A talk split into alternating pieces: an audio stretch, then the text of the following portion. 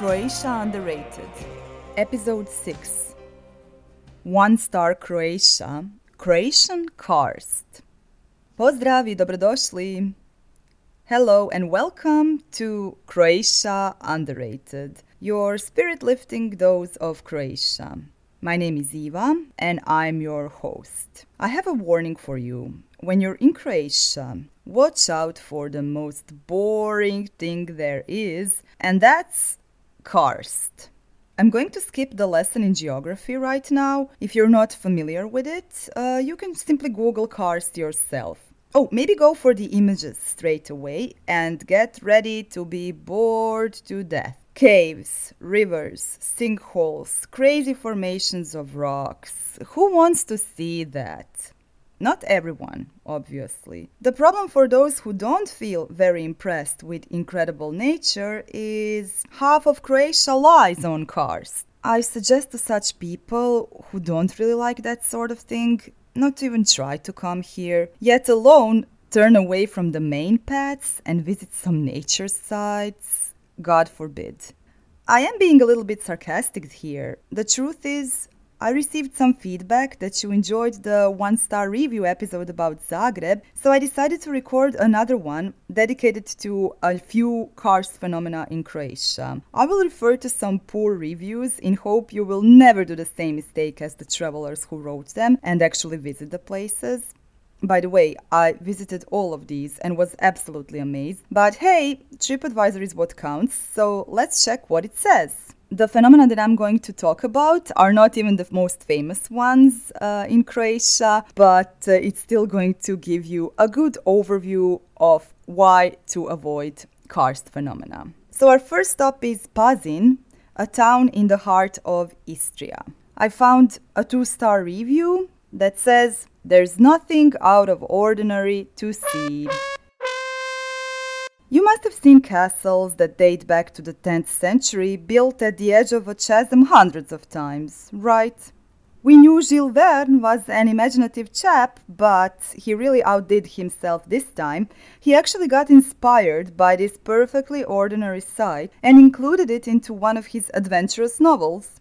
Rumor has it the great Dante was equally impressed too. Funny guys. So just skip that, really, there's nothing to see. Just an old castle, like centuries old, at the edge of a chasm. What's so impressive about that? Let's move south. We're still rather close to the coast, in the Dalmatian inlands, checking out River Krka. More precisely, Roški Slap waterfall. Oof, I have to tell you, travelers didn't really go easy on Roški Slap. I found several bad reviews of the place. One of them was a one star review that says, If this is the famous Roški Slap, then my name is Angelina Jolie. Roški Slap waterfalls in Krka National Park can thank Angelina Jolie for the bad publicity. She obviously wasn't very impressed and she let everybody know that. Just look at the post that I mentioned. Take her advice and simply don't bother. Skip yet another picturesque spot since there are by far too many in Croatia anyway.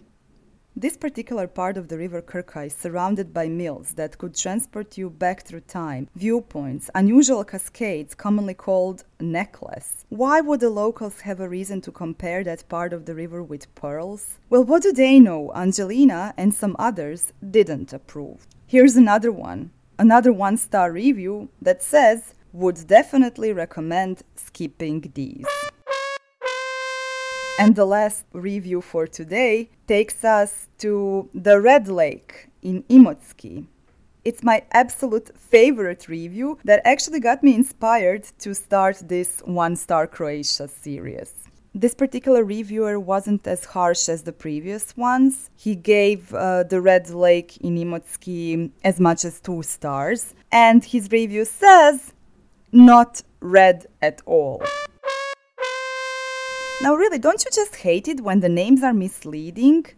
They call this lake in Imotski Red Lake. It's only because of the color of the cliffs, and as a contrast to the nearby Blue Lake, that is actually blue, and that's according to online reviews, not just me.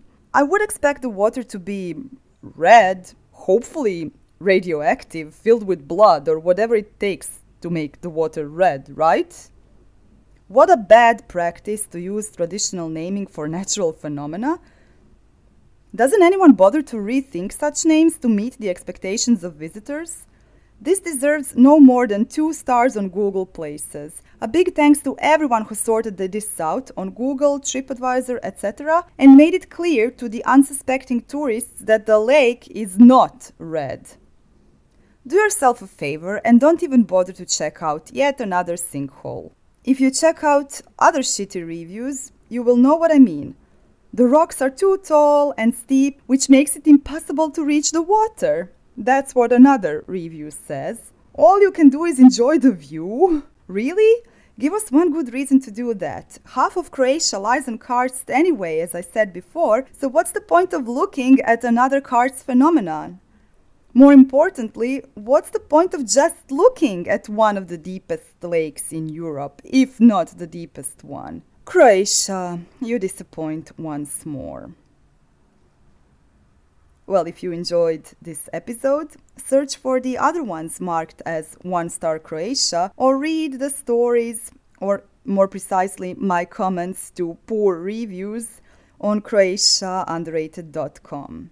The next episode is coming on Monday, and it's not going to be this light, as it will be published on the sad anniversary of the Zagreb earthquake. I'll talk to you soon. In the meantime, keep thinking about Croatia.